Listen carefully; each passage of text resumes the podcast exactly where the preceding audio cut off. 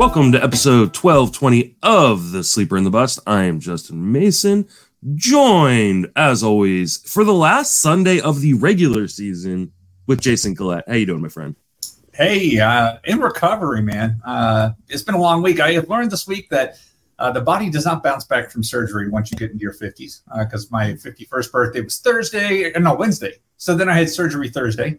Uh, if anybody listening is considering uh, the Inspire Sleep option, happy to talk with you one on one about the surgery and the program because uh, that's what I had done. Uh, but if I stumble across a word every now and then on this podcast, just warning you in advance because they have to do nerve work when they do the surgery, uh, and I, am finding myself fumbling a couple of words so far. So just warning you in advance, I may sound a little different because uh, of that. But other than that, you know my favorite team is still trying to win this division. They called it their best prospect.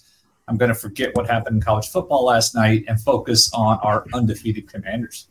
Yeah. They're, well, you may not be able to focus on them for being undefeated for very long. Well, I'm going over to a buddy who's a diehard Bills fan. I'm going to his house after we record today, so we're going to watch it together. That, that's some nice charity work you're doing to make him feel better. So exactly. Uh, joining us uh, this week is Jake Crumpler of Pitcher List. How you doing, my friend? I'm doing pretty great. It's been uh, been listening to Sleeper and the Bust for a while. It might have been the first fantasy baseball podcast I ever listened to. So uh, I, I, guess it's been a long time coming. It's been a few years, but yeah, excited to join you guys today. Yeah, I yeah. would say that never never ceases to make me feel old, but it's also good to hear. We hear that from a lot of different people. It's yeah, like, I'm sure. Podcast. I'm like, that's awesome, and I'm like, God, I'm old. Uh, It's all right. One of the first podcasts I ever listened to was the old Towers of Power podcast with you and Paul. Three hours, in the baby. Old days. Yeah. uh, Back Jake, neither of us slept ever, and we were like, "Hey, let's just talk for a while." Mm-hmm. Jake, why don't you remind everybody where you reach on social media, and then talk about what you do over at Pitcher List? Sure. Uh, you can find me on Twitter at Jake Crumpler. All of my work can be found on crumplerbaseball.com. Uh, at Pitcher List, uh, I do a bunch of different things. Uh, I part of the reliever team. So we put out reliever ranks articles every day. I, I do one a week there. I also am a member of the In the Pen podcast, a bullpen focused podcast. That one comes out every week. And I also do the weekend editions of Pitcher List's daily podcast, the First Pitch podcast. So Bubba and I, we do that one. That one's a lot of fun. I also write for Baseball HQ um, and have a personal podcast called Free Baseball, which usually goes live on at Athletes Hub but yeah, uh, pretty much busy every single day doing doing some baseball thing or another. Definitely go and follow Jake. Uh, got to gotten to hang out with him a couple times now. Uh, went to a Giants game uh, together with a big group uh, a couple mm-hmm. weeks ago. Get to hang out at Barf. So uh, one of the people in fantasy baseball you need to be following because he does a lot of work and a lot of really good work. So uh, I love that first pitch podcast that you and Bubba uh, do. So uh, all right, let's. Uh, we're going to talk about a bunch of FAAB uh, because there is still FAAB to be had, right? I know a lot of. I know some people aren't going to be worrying about their FAAB as much today, but there are some of you out there chasing championships next week. I know that I am one of them, and so I'm going to be interested to hear what you guys in particular have to say. Let's start with a bunch of pitcher shutdowns. We're going to be seeing this happen all throughout this next week, right? This is going to be a really frustrating week uh, in terms of fantasy because we're going to have pitchers like we saw last night with like Cal Quantrill only go four innings. We're going to see guys uh, being shut down early or being skipped uh, to line up playoff rotations. Uh, Eury Perez, Logan Allen, and Sandy Alcantara uh, all shut down. They're all put on the IL. Uh, Alcantara already there with, and he had a flare up of his elbow issue. And we'll get to him here in a second. But let's start with Eury Perez where do you think you'd be willing to draft Eury next year, Jake? Uh, I think he's going to be a pretty popular guy that gets pushed up. Yeah, he's definitely got a lot of upside. He was really good this year uh, in, certain stretches, but he's still really young, and I feel like the Marlins will continue to limit his innings. I think he was around 130, 120 innings this year with his work in the minors as well. I did some research to look at my rankings last year to see if I could find a comparable pitcher. And I think the area that I would probably take him is around SP40. It's around like where Grayson Rodriguez and Nick Lodolo went early in drafts last year. And those guys seem pretty comparable where uh, we we had seen Lodolo have success in the majors and the minors. Gray, Grayrod had yet to pitch in the majors. Both of those guys were guys that would likely have their innings limited to around 140 innings pitched or so. And I think that's what holds Perez back ultimately. So I think for me, it's SP 40, but he does have a lot of upside. And with the hype surrounding him and the way that the Marlins are able to develop pitchers, I could definitely see him being pushed up into the top 35 or so. Where are you at on Perez for next year, uh, Jason? Yeah, I like Jake's point about uh, Grayson Rodriguez and Nick Lodolo. Uh, for you know, those were two guys definitely people were chasing the upside for coming into the season. Um, with that, so that's when I looked at the injury, I had to look it up because Eury Perez is dealing with an SI joint, and I can't even pronounce the what the S stands for uh, in that. So it, it's basically a, a lower hip socket area, like mid. So I guess the good news is is that it's not arm related; it's back. So again, this is this is the kind of thing. Jake made a good point about the innings because he was at 77 last year, and he was up to 128 this year. I mean, he he had been at 77, 77, 128. So this is good progress for a 20, 20 and a half year old uh, with this. So yeah, I would expect I could see him easily going in the top 50 next year maybe even having a little bit too much helium attached to him. But this, in my personal preference, this isn't the type of guy that I want to have. But at the right price, uh, I can I can get on board. Yeah, I feel like there isn't going to be a right price, unfortunately. Yeah. you said top 50, Jake said top 40. I think there's a realistic chance that he's even like a top 30, top 35 starter, at least in terms of ADP.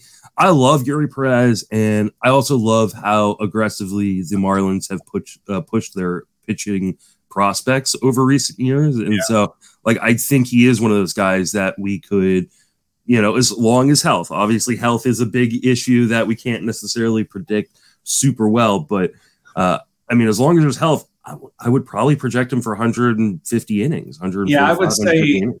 And I would say you know, there is if and if this season has taught us anything, there is no good way. There's no proven way that pitchers are going to be protected.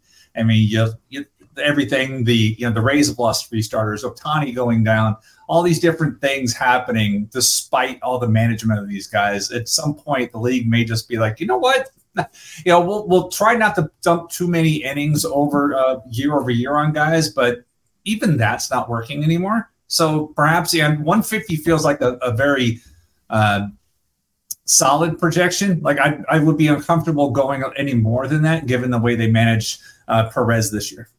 Yeah, yeah, he's also really young. I, I think he's still just 20 this year. Yeah, so just at the start of the season next year. Yeah, exactly. I, I, don't I don't think they'll push him too much further past 150. Like you said, in in the past they've they've been really reticent to push him. And also, yeah, just being that young. I mean, that's one of the few, I guess now I'm getting old enough where it's there's more than a few players younger than I am. But yeah, he's uh he's definitely quite a bit younger than I am now. So I, I feel like they'll they'll take it easy on him. Yeah, meanwhile, I need Ichiro to come back, so I have somebody.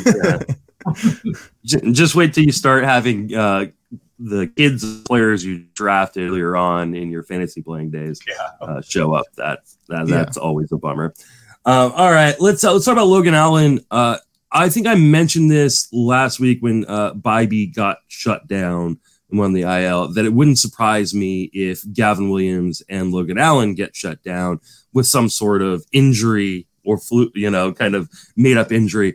Uh, Logan Allen hits the IL with a shoulder uh, shoulder inflammation. Uh, Jason, where are you at on Logan Allen for next year?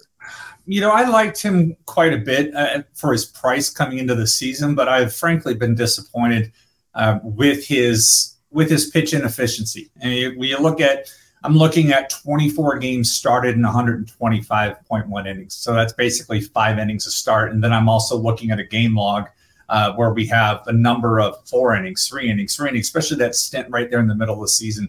Uh, so, like overall, I'm disappointed with the return on investment here. I mean, this the season has been serviceable given the price that we had to pay at draft season, but he has to. Uh, like this was, uh, Allen want to be somebody I want to see in the offseason what his homework assignment is, what the pitching staff goes, hey, buddy, you need this uh, because we need to see a little more efficiency, see him go into that sixth inning uh, regularly instead of going out there and the first guy he faces Allen's coming out of that game because of that. So that's really what I want to see that that step forward. With that, it, with, with Allen here, it feels like he took somewhat of a step forward, much like McKenzie did. I mean, Cleveland, we've talked about it on this podcast a number of times. They've got such a tremendous track record of getting the most um, out of the talent um, that they're given to work with. But you know, there is definitely some homework here for Allen to work on in the offseason. If the shoulder, if this shoulder thing is just a, hey, your shoulder hurts. No, it doesn't. I punch you in the shoulder. Your shoulder hurts. Uh, and it goes that direction. Uh, and he gets some homework. I want to see what what the beats have to say about Allen's homework this this winter. What about you, Jake? Yeah, I, I'm not super high on him. He's a decent pitcher for me. And with the way that the Guardians are able to pump out pitchers, I always feel like they're just one tweak away from taking a step forward. But the big thing for me is that Allen is not a big strikeout guy. He relies a lot on balls in play. It's not something I usually look for in pitchers. My boss, Nick, likes to refer to guys like these as Tobies. And I feel like that's exactly what Logan Allen is. And with somebody that doesn't get a lot of strikeouts, is a Toby, and is of the age and caliber that Allen is, likely won't surpass more than 170 innings next year. It's not somebody I'm going to be pushing for. There, there are some Tobys that I'll be interested in next year. There's always that one guy that can go 200 innings, have like a, a mid three ERA, but doesn't get a lot of strikeouts. That's fine with me. But someone like Allen, who's not going to be an innings eater, does not have proven results in the uh, ERA and whip departments, and then also isn't getting those strikeouts. I feel like this is not somebody I'll be pushing for. Additionally, he's definitely already outperforming his uh, ERA estimator. So there's there's lots to go against there, and really the only thing you have going for you is minor league track record and the Guardians track record of pitch development. And I don't know if that's something I'm willing to trust. I'll probably take him around like SP 75 or 80. Yeah, I, I think you absolutely nailed it there, Jake. I think if if his name was Logan Smith and he hadn't had the hype that he had had going through the minor leagues, then we probably wouldn't be uh, as interested as I think some people are going to be in him coming into next season. Uh, you, you, realize way too much on contact, does not get the strikeouts that we need in fantasy. And like you said, I, I think the, the great example of like Merrill Kelly being a guy, hey, he's not going to get a ton of strikeouts, but you know you're going to get 200 innings and they're going to be 200 really good innings and you can compile those strikeouts through those 200 innings. Like he's not going 200 innings, uh, Logan Allen. So no. I, I just think that it's just it's such a boring profile that I mean, outside of like AL only leagues where you just you do like those volume guys that are going to be around, like I just don't know that he's going to be high up on my list. Obviously, he goes cheap enough in a draft, uh, and especially in a 15 teamer, I'll be interested. But 10s and 12s, you're shooting for those upside, and uh, I don't know that he's going to factor in to a lot of those kind of teams. All right, let's finish out with Sandy Alcantara. Uh, this is a bummer of news, right? He's had some sort of setback with the with the UCL in the elbow. Uh, to me, this seems like Tommy John, which means he's going to be completely off my board uh, in these kind of off-season drafts uh, and heading into like the main draft season next year, February and March. Where are you at on Sandy Alcantara, Jake? Sandy is one of my favorite pitchers. I mean, Nick definitely got me really hyped for him, but yeah, it's really disappointing to see him go down like this, especially after a season where he's somewhat disappointed for where he was taken in drafts. Last year was really incredible. This year, not so much. This is one of those guys that I actually got right in like a, a preseason Cy Young predictor last year. So not only did I like him before that, uh, obviously because I was picking him to win the Cy Young, but then he made me look smart. So I'll take that. The glasses do part of it, but when your predictions go that go that well, then you know. Yeah, I, like the page that you're on there, Jake. You know, glasses. This year, I predicted Blake Snell to win the Cy Young. Oh. That's looking really good. So yeah, you and me, the glasses making crazy predictions that come out well. Hey, I like it. Yeah. Well, in the end, though, if Sandy does get surgery, obviously he's off everybody's boards, but he does carry that inherent risk if he does go into next season without getting the surgery, there will be the idea that, you know, he could go down at any moment or he'll even be pitching at a reduced level like we saw this year. I think that would push him closer to SP 30 for me. But the way that I like to draft pitchers is to really stay away from those injured guys just because that's already one thing that you can look at and see, oh, I am scared of that. And something that maybe those pitchers going in that range also don't have, so you don't have to deal with that. So I think just the anxiety there and the uncertainty of whether or not he's going to get injured or, or pitch worse next year, I think will push him down for me. It'll probably be somewhere in the 30 to 40 range, uh, depending on what he looks like in the spring. But definitely a, a disappointing turn of events for Alcantara this year and, and to end the year on such a sour note. I put on my glasses so I could look smart like you guys. I was just going to say that. I was like, for those only listening, Justin isn't taught his glasses. Jason, where are you at on Alcantara? Uh, I'm out. I mean, this is a reminder that you know I know some people listening are like, why hasn't he already had the surgery? Uh, surgery should never be your first case, your first um, option. It should be if you can avoid surgery, that's good. Uh, but it should not be your first option like oh elbow's hurting go get surgery. That's not how that stuff works because again there is no guarantee with this particular surgery. Uh, you know go back over the annals of fantasy baseball look at some of these pitchers who never made it back from this from tommy john. So you'll get the often hey i feel better than i did before i was hurt. Yeah because you were pitching while you were hurt. It's clear clear watching alcantara this year. He hasn't been right uh, there have been some times where he's been amazing, uh, but he definitely hasn't been the guy that we just enjoyed in 2021 and 2022. Uh, so for me, I'm out uh, on Alcantara with this. But ju- again, just a reminder: surgery is never the first option. If you can get away, if you can get through it with rehab, if you can, you know, do a, a sleeve, you see that even the sleeve is a six to nine months recovery. Maybe that's where it goes. And so there's a good chance if he gets a sleeve, that's six to nine months. You may get half a season out of Alcantara, half a season of effective pitching um, with that. But March drafts off my list unless the news drastically changes for the better. Yeah, and I mean we have to remember too, like if he's gonna get the surgery, whether he got it a month ago or he gets it, you know, in the next month, like he's still missing pretty much all of next season anyway. So if and not, ever comes back 100. percent You know, it always yeah, takes time so. to get back to uh, your expectations uh, for somebody. So yeah. yeah. We, we've we've proselytized enough on this podcast about that with these guys. Mm-hmm. I'll come back 100. percent It takes time to adjust. And Alcantara uh, is a, a, one of the bigger risk reward type of guys. If everything works out really well for Alcantara this offseason, you know, and if you're drafting early, maybe you benefit from it. Uh, but his his draft price for you sickos doing drafts right now is is free for the taking if you want to take the risk. Yeah, I, I wouldn't though. I, I know I probably will be starting a draft here sometime in the very near future, and he's sicko. like going to be off my board. Sicko, uh, sicko, sicko. yep. Charlie Morton has got a finger uh, injury. Uh, he has CIL. He's going to be out for the NLDS. Do you think Morton's back next year, Jason? And would you draft him? Uh, I know which finger he's hurting for me because he's really tanked my outside yeah. chance of winning XFL. Uh, he's had a terrible September. Uh, I was honestly, I thought he may retire at, after last season, uh, but you know he came back and he said, and Morton signed that big deal, uh, the one year. It was just a one year deal, right? It's got a club option for next year. I think at twenty million. Man, he. I don't know if I picked that up if I'm Atlanta. Yeah, I don't. I don't think. No, that's and, and, and if, if they don't, I retire. I mean, Morton's. I mean, he he's got a lot of mileage on his body. Uh, between all the injuries that he had. He's already had a, he's he'll be 40 uh, the last thing I want to see Charlie Morton become is what Adam Wainwright was this year.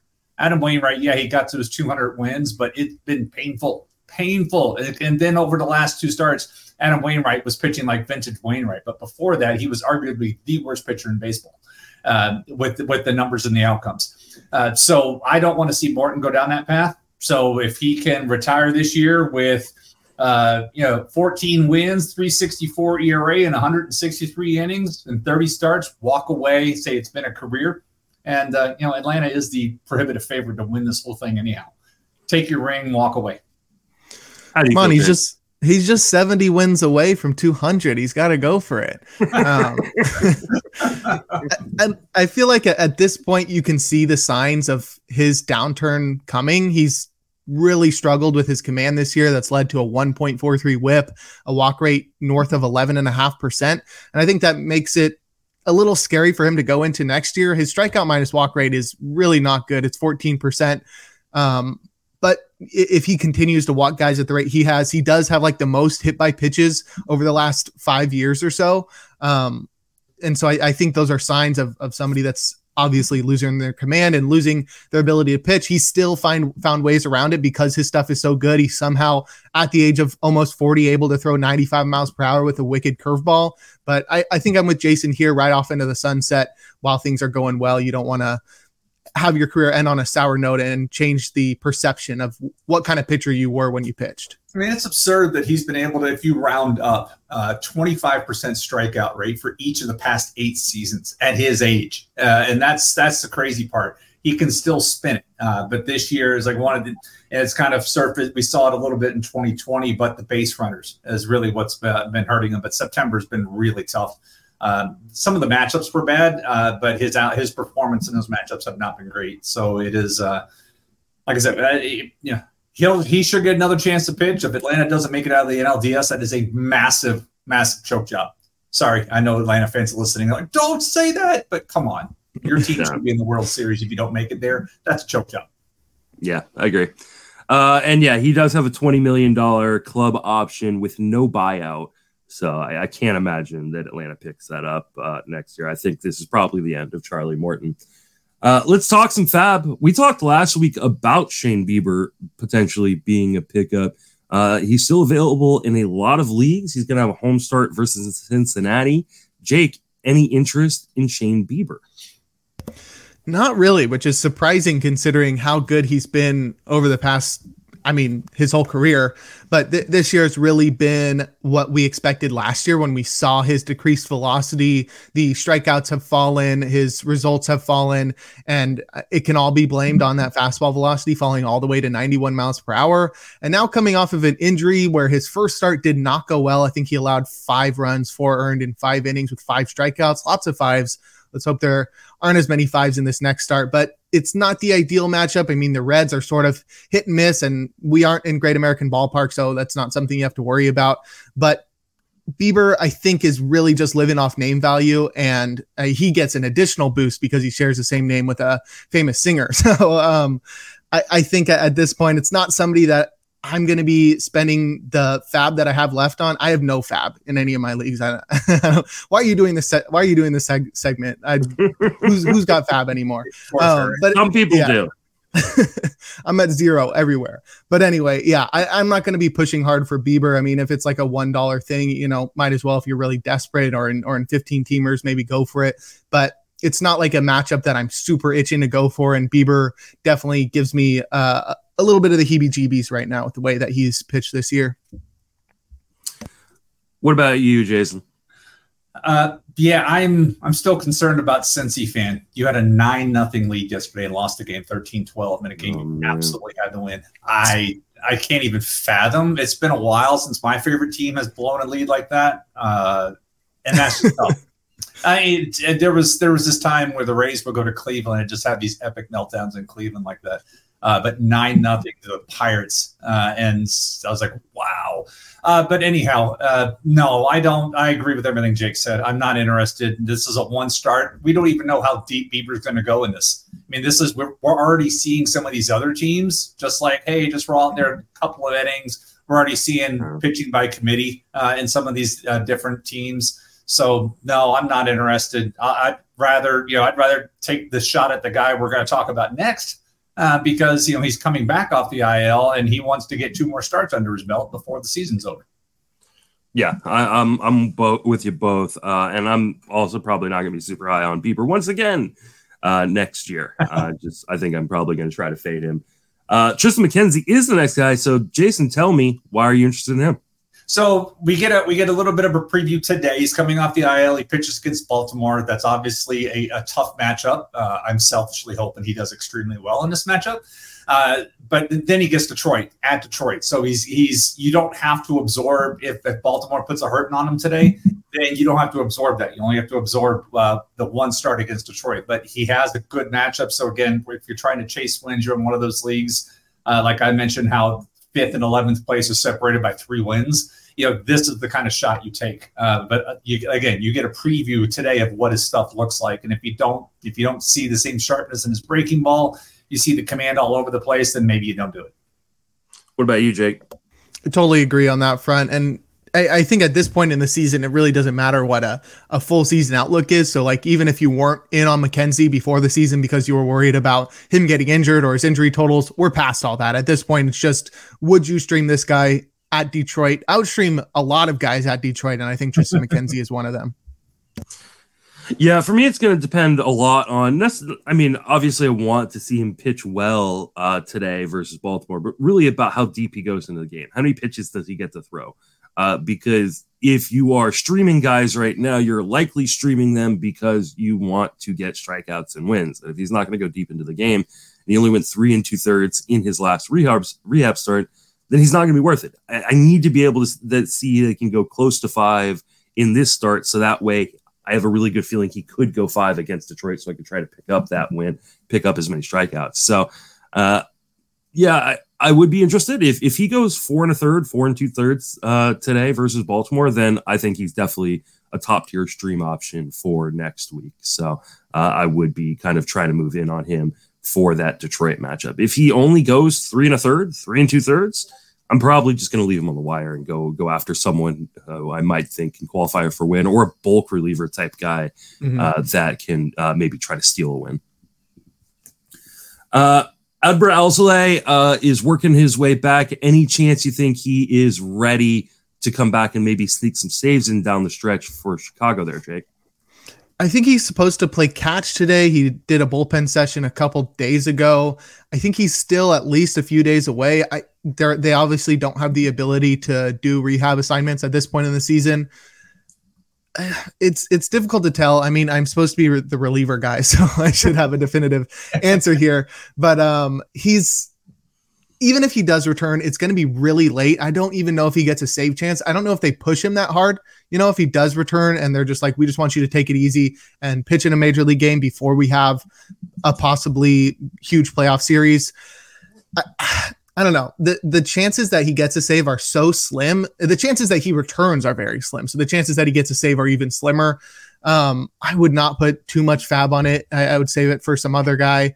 Uh, there there are other relievers returning that are in a similar spot, but Alzolay's been absolutely great this year. Has taken hold of that closer role in Chicago, but yeah, I, the, the chances are so small, but also there's the point that there are not many options of guys that you can pick up off the wire right now that'll get you saves. I feel like James McArthur on the Royals might be the only guy we're looking at right now. He's been quietly good and getting saves this past week for the Royals, but Adbert Alzolay is he might be too risky for me because even if he does pitch, it's going to be uh, a little risky. What about you, Jason? Uh, I would. I'm honestly, I would put them both in I say put them both because uh, Felix Bautista is the next guy. So I just want to talk about both guys at sure. the same time. They're both just playing catch. Yeah, they they were the the teams. The Cubs are, are still trying to claw their way into the postseason. They've left a lot of games on the table that they should have won this week. So there's you know their their October is not uh, predestined like Baltimore's is. Uh, so they're both just still trying to play catch here. Um, you know, I think we talked about even Bautista last week. I'm still out because you know Cionel Perez is doing well um, out of the bullpen, uh, and so they don't need. Yeah, Baltimore doesn't need Bautista to come back and pitch this week. So I want somebody that can give me an inning. I think I've talked about this in this podcast before. A friend of mine lost the league when he put Tanaka in his lineup, and Tanaka ended up not pitching. He lost the league by one strikeout. One, all he needed was one guy to come in and get wow. a strikeout, and he would have won the league. He lost the league on a tiebreaker because that guy Tanaka pitch that week. That's so wild. I want somebody who's going to give me an inning, and and you know you should like I, I heard uh, Todd Zola on the RotoWire uh, podcast on Friday talk about don't neglect your ratios right now. So just take a look at things. If your ratios are in good shape, it takes a lot. I mean, they've got to be really tight, but you know, like I can take a shot in some of these leagues because I have like a one one uh, one one seven whip, and the next team behind me is a one two two. I should not blow that in a one in one week scoring period so I can take my chance and try to chase a win there uh, with that. But I got to have guys that pitch this final week of the season. Uh, and uh, if, you're going to be a sicko and have an October playoff draft, let's see. But right now, I don't want either of these guys because I don't know if they're going to pick up a ball in a regular season game, and I need that stat. Yeah, uh, I'm right there with you on both Bautista and Alzolay. Uh, I just I don't know if they're going to make it back at all, much less uh, actually factor into the ninth inning of a game uh, coming right back. So both teams are in playoff races. They're going to probably be, uh, you know, pretty conservative with their their pitching down the stretch, anyways. So I'd probably pass on both. Any interest in Bautista there, Jake?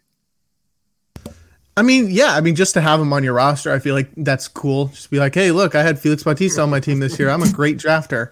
Um, but no, I, I, feel like he's probably got an even lower chance of pitching, like Jason said, because the Orioles are pretty set this year in terms of the playoffs. Though, uh, if he does come back, I feel like they might throw him out for a save next weekend, but the chances are very, very slim there. They want to hold him for the for the uh, ALDS. I mean, because they could get the wild card off if they win to the the division. So if it does come down to the wire like that, maybe they do deploy Bautista in the season's final couple of days. But if they got it locked in, they're going to win that division. They really have no reason to do so. They could give him another week off before they even think about pitching him in a playoff game. All right. Uh, moving away from relievers and over to hitters, CJ Cron uh, is come off the IL. The Angels are at home all week. Any interest in CJ Cron there, Jake? No, not at all. He uh, he has not been playing since he got activated. I do playing time analysis for Baseball HQ, so I do the Giants, the A's, the Angels, and the Diamondbacks, and they have been using Cron in a short side platoon there. He started once in the past week at DH, the Angels are set to face a couple lefties this week, but with the way that Cron's hit this year, I mean, he's he's not in Coors anymore, so he's not the the same exciting guy that we thought of him over the past couple of years. And the Angels might have one of the worst lineups in all of baseball right now with the amount of talent that they've lost slash given away. But Cron, with his lack of playing time and his abilities outside of Coors, is not somebody that I'll be interested in. What about you, Jason? Yeah, had a momentary lapse of uh, memory issue post anesthesia. I forgot Cron was not even on the Rockies anymore. uh, yeah, I was looking at that. I, I, was, I was, wondering. Well, it's just like when you look at it, as you said, he's just not playing. I, I mean, yeah. I just, I just watched a series uh, with him playing my favorite team and don't even remember him in the game. so that's that's where, that's where things are uh, with him. But no, uh, it's just he's not playing. I mean, they are given the playing time, and deservedly so. Uh, uh, and, and, Drury at first base and DH, and those are two of the guys that are hitting uh, in that Angels lineup, and so they're getting the playing time. And I don't know where Cron's going to get it. Yep, I'm with you guys. Uh, what about uh, Matt McLain, who's uh, uh, supposed to be activated on Tuesday? It's just a five game week, though. Any interest there, Jason? That's the issue. Uh, he's coming back Tuesday, but with it only being a five game week, uh, I, when I, I, was looking at my lineups this morning, trying to maximize the counting categories, looking for guys playing six and seven, uh, taking chances there. So it really depends on your other options. But a five game week, and there are a couple of teams like Tampa Bay's got a five game week this week as well. Uh, so you have to take a look at your options and, and, and take a look if you've got a, a decent seven game option with a guy that you know is going to be out there every day. I would be taking that over a five gamer. What about you, Jake? I feel like it depends on how deep your league is. In 15 teamers, I'll probably start him just because the level that he plays at is a lot higher than the replacement level in those leagues. But there is the idea that with the way that he's played this year, I feel like I've been waiting all year for him to fall off. He's got a 385 BABIP. His uh, StatCast metrics are solid, but they are not indicative of a guy that's batting 290 with a 500 slug. So I've been waiting for him to fall off all year. And maybe we would have seen that in September if he didn't get injured.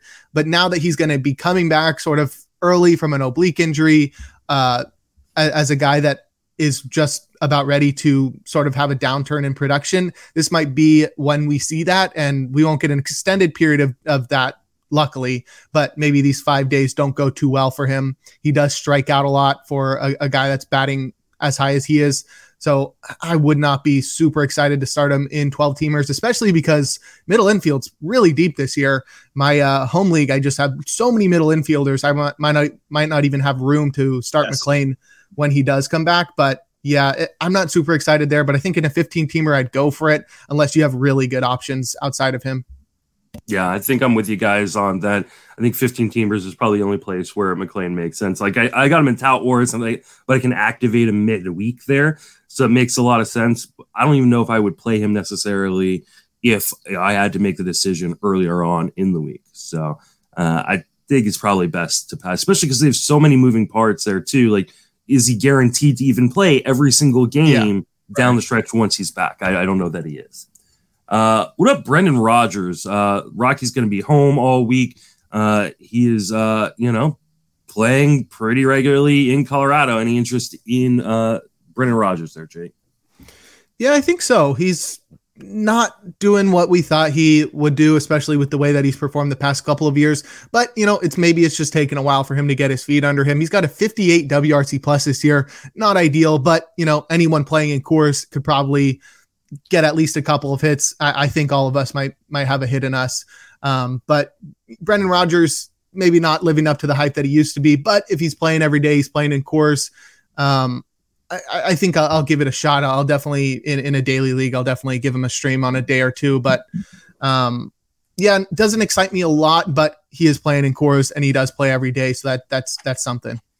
What are you, Jason? He's playing every day. He's playing near the top of the lineup. The only thing I'm watching for is is he going to get his first career stolen base this week? That's it is wow. crazy to me that he has never run into a professional stolen base. Never. And he has 1,255 plate appearances, 309 games, and he has zero attempted stolen bases. He never even it's, it's crazy. slow? He's league average speed. What? But it's it's it's absurd to me that that is that is where he's at. But it's like one of these things I looked at uh, before the season. I think I made my bold prediction was he will steal a base this year. I think that's what my I was going to jokingly say he was going to steal a base. But the funny thing is that most people would have been like, "That's not bold at all." But yeah. the under's going to hit because he ain't stealing shit. Yeah, he, maybe he's just scared of getting injured. Sprint speed, which we know is not totally indicative of steal, stealing bases, is 22.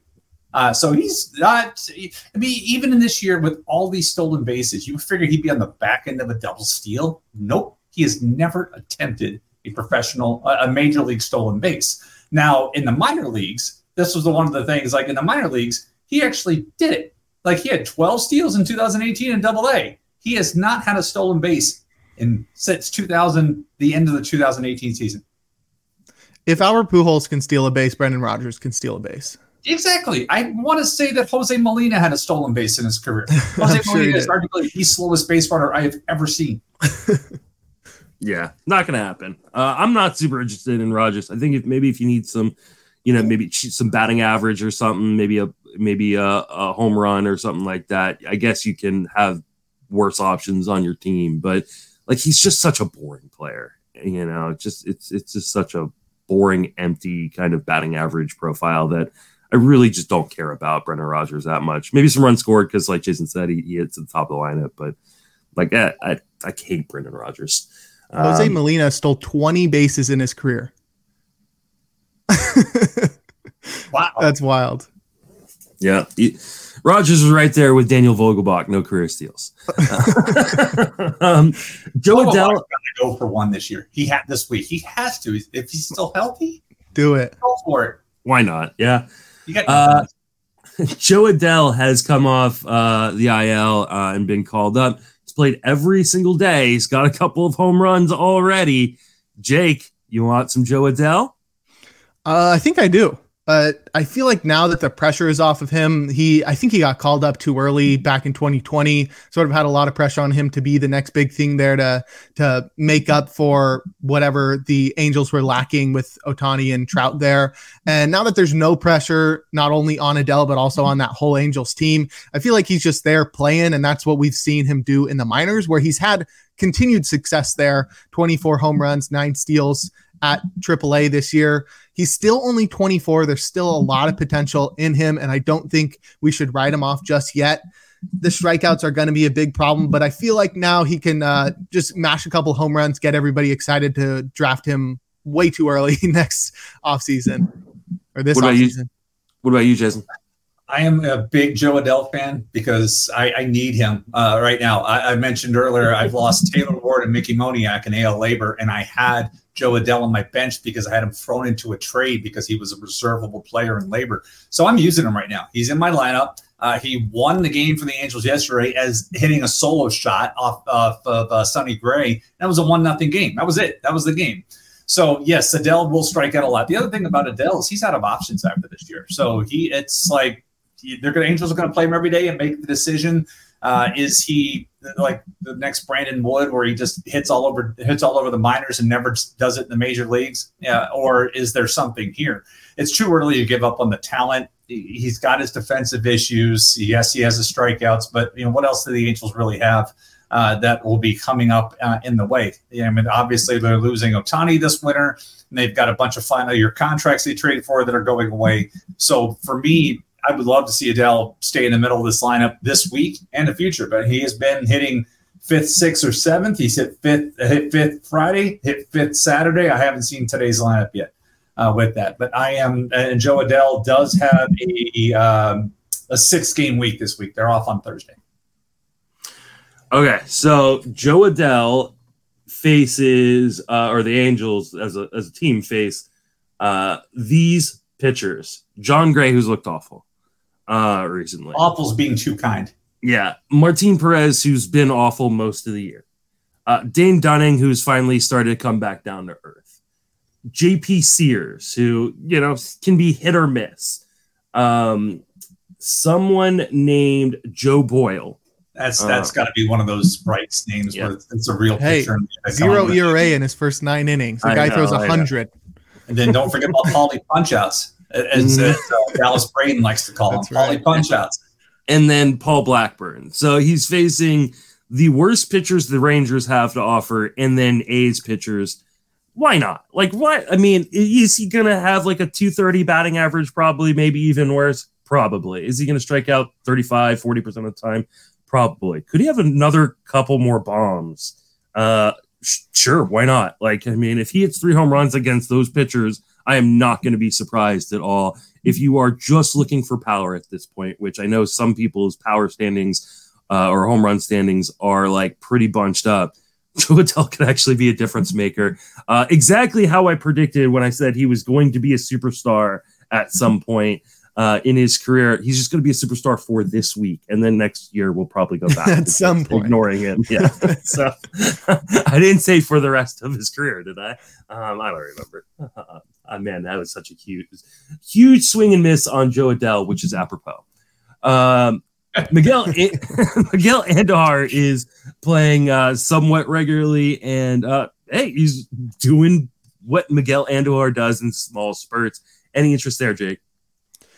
Uh, probably not. I, I, don't think he plays enough. It's not like a strong enough lineup that the run production is going to be super high. He has been pretty successful this year. His minor league numbers were crazy. At AAA, he batted 338. He hit 16 home runs, walked nearly as much as he struck out. Pretty wild. I feel like at this point, the Pirates could probably trade him for Ronald Acuna or something like that. I know Miguel Andujar is popular for being a, a, a, guy with a lot of trade value. But nonetheless, yeah, I feel like he's not playing enough. It's not a strong enough lineup. He doesn't do enough for me to get excited to spend any amount of FAAB on him. What about you, Jason? Yeah, I'm glad Pittsburgh's finally getting getting a return on investment uh, here. it was part of that that big comeback yesterday. It's it honestly, it's it's just funny to see him still hanging around for all the hype that he had coming up mm-hmm. with the offensive value. Uh, how bad the defense has just marginalized his playing career uh, for him. I would take the chance. You know, this week, I was trying to look at Pittsburgh's, looking at Pittsburgh's schedule. He's got he's got some. It depends how much the pitchers are going to pitch uh, this week against Pittsburgh, but this isn't an easy slate of pitchers with Aaron no. Nola, Zack Wheeler. Edward Cabrera, Braxton Garrett. So he's got some tough matchups. He's going to have Ranger Suarez and Braxton Garrett uh, as lefties, so that that should help. But overall, I'm not terribly excited because this isn't a great slate of matchups. And he only played three of the six. So we're really talking about UNL only folks here, where uh, your mixed slaters can just tune out. Yeah, I, I, agree. I mean, the slate, especially early on in the week when we kind of know like the Phillies will probably still be throwing their guys uh, you know, a decent amount early in the week. You get both Nola and Wheeler. And I mean, Ranger Suarez is no slouch of a pitcher either uh, when he's throwing well. So uh, I'm, I'm probably skipping this one. What about Johan Rojas, uh, Jason? Is he a guy you would look to pick up? Uh, if you need steals, uh, getting back to the county, I mean, he's hitting at the bottom of the lineup, but he's out there and he can run, and he's done extremely well. Has been impressed, you know, with his athleticism. Uh, so if you need steals, yes, uh, that's really again, but it comes down to you NL only guys. Uh, really, in a mixed league, it's unlikely that steals is this close at this point of the season, but it's not improbable. But yeah, if I'm chasing steals, absolutely. What about you, Jake?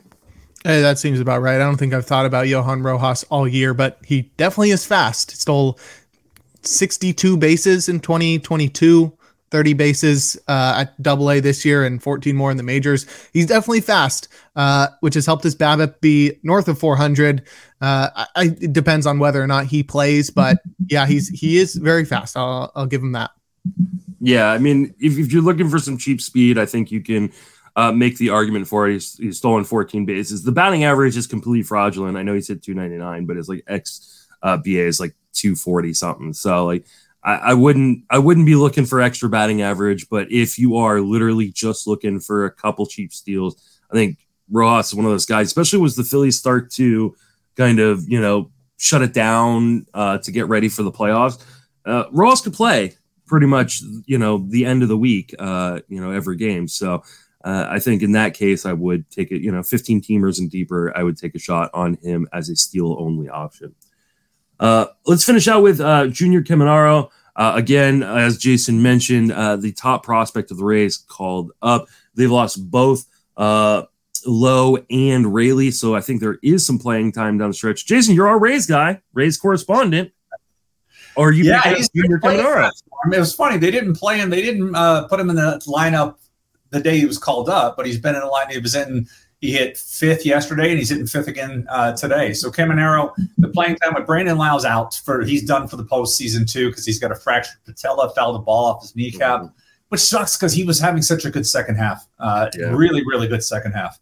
And then Luke Raley has been trying to play through. He collided. I didn't even see how this happened, but he collided with somebody during batting practice and tweaked his back. And he said in his last plate appearance that like he had no arm strength in his left arm. It's like, okay, cool. Uh, you know, that's your you're trying to swing, and he popped up the catcher, and he's like, yeah, I can't play through this. So he's done for the regular season. So the playing time is there for Caminero, and the offense needs it. I mean, you look at the lineup, and even Randy Arozarena has been a little tweaked. So he got hurt Friday running the bases. He didn't play yesterday. He's not in the lineup today. So you look at that Rays lineup today against Toronto, and it's the Durham Bulls. I mean, it is. You look at like, like five of the nine guys were on the opening day Durham Bulls, Bulls roster. But that's the kind of season it has been for Tampa Bay this year. So Caminero, I mean, they're putting him in the middle of the lineup because they have no choice. And I would say, watching his at match yesterday, uh, his first plate appearance against Hyun Jin Ryu, and Ryu just like just slings the kitchen sink at you uh, with your 65 mile an hour curveballs and then 90 mile an hour fastballs. And he was really throwing good changeups. Uh, and Caminero earned a walk, accepted a walk in his first plate appearance. And you know, I've seen major league veterans go down uh, swinging at, at, those types of things, but he did a really good job. Then he hit you know 112 off the bat for a single for his first uh, for his first hit as a major leaguer. So it's it's impressive. He has the uh, he's got the wherewithal. Uh, he's more mature at the plate than one would uh, think of somebody his age. Now he does put the ball into the ground quite a bit. He had over 50% ground ball rate, uh, but so did Wander Franco uh, when he first came up.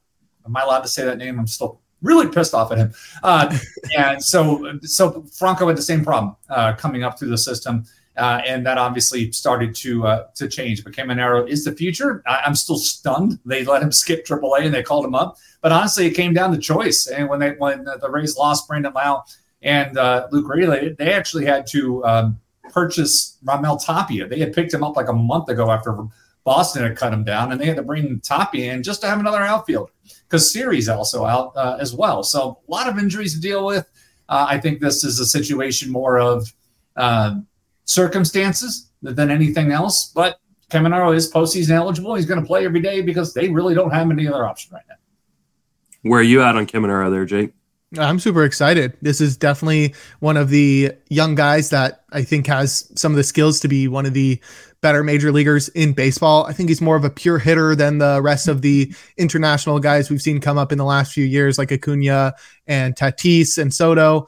But yeah, he he is legit. 31 home runs in the minors this year in his age 19 season, and this is while batting like 330 across high A and double A. That's super good. And to get the call this early, you have to think that the Rays know what they're doing. They usually get things right, especially with young players like this. So I feel like if they're giving giving him the call now, they feel pretty confident that this is uh, a one of a kind player that's going to be able to come up and really have a, a, lot of success there.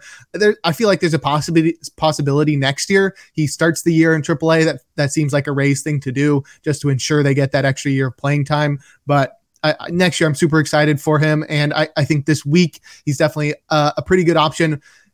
They, there's the possibility that they can get him on the postseason roster. Uh, I know he wasn't on the 40 man to start September, but there's always loopholes with that kind of stuff. So I'm excited for him to possibly get his name on the map in the postseason, but maybe I don't want to just so that we get that little bit of discount in the uh, draft season. But I, feel like he's going to get a lot of hype this offseason. But Caminero, definitely a legit prospect, not just a power hitter, not just an average hitter. I think he's a really great pure hitter, similar to maybe what like Vladdy was when he was coming up through the minors. Definitely like the numbers aren't quite as as astronomical as what Vladdy was doing, but Caminero is definitely a, a, a legit prospect.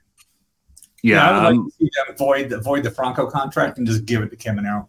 I, am all serious. I think that's probably going to end up happening. So maybe it's it's crazy that they ended up getting him from Cleveland for um, Tobias Myers. I, I uh-huh. believe it was. It's just they they ended up getting and and the season he's had is crazy. I will say this. I told you guys earlier about like XFL Ian Kahn and Steve Gardner are going to win that league. I have Junior Caminero. He was my first reserve pick in that league. I cannot tell you how many trade offers I turned down that may have won the league for me. And but I was just like, I no, I'm not doing this. Uh, but I had multiple trade offers from multiple teams, like just name your price for Caminero and I'll do it. Uh, and it's a dynasty league, and I have Caminero at like one dollar. I'm like, there's not a chance of trading the guy.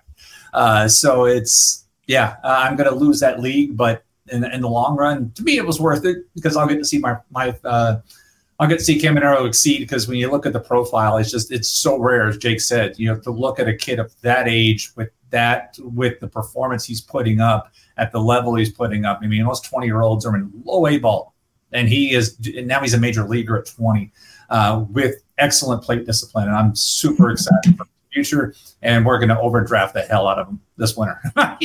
Yeah, we're going to overdraft the hell out of it. Like you, if you thought the uh, the Jordan Walker news was fun, let's see let's see what happens with Junior coming out. Yeah, yeah, absolutely. All right, that's going to wrap us up for this episode. Uh, Jake, want to remind everybody where you can reach on social media and then plug everything you got going on? Uh, once again, you can follow me at Jake Crumpler on Twitter. Uh, I can find all my work at crumplerbaseball.com.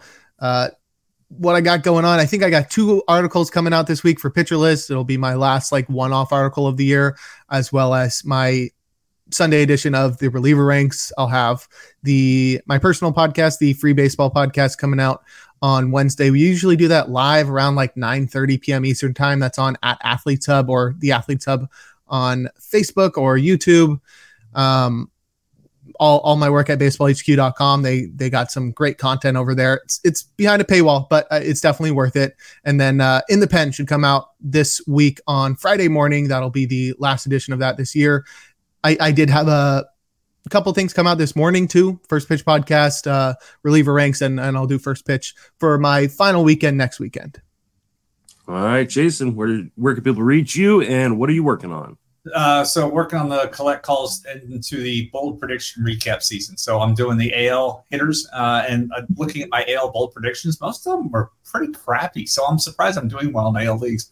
But I guess the lesson there was to recognize your mistakes early and cut bait, like Kolten Wong. Looking at you. Uh, so yeah, things like that. So I'm working through that, uh, and then um, trying to think the other. Oh, the other. I mean, I'm watching two things. Obviously, one, I want to see how the Rays do uh, in the postseason. But I'm also on Blake Snell's Cy Young watch uh, because he's got a two start week this week one against your Giants, which you have said often are terrible against lefties. Uh, mm-hmm. and then he's got, uh, who's he have to finish? Oh, he's got the White Sox to finish the season. Nice. Is that what I saw? Yeah, yes, he's got the White Sox to finish the season. So, I mean, if you're not, if you have Blake Snell, you know how well he's pitched, but he has pitched to a 123 ERA over his last 16 starts. 123. He's gonna get paid. He's, he's, gonna get paid so good. He's gonna get a Robbie Ray, and I I would hate for it to work out like it has for Robbie Ray, but that's what's gonna happen here. Uh, this really looks like Robbie Ray's contract year. Robbie Ray got the Cy Young one off, uh, and but this is what's happening uh, with Snell. But he was remember he was one and six, and then he has gone on absolutely shoved since.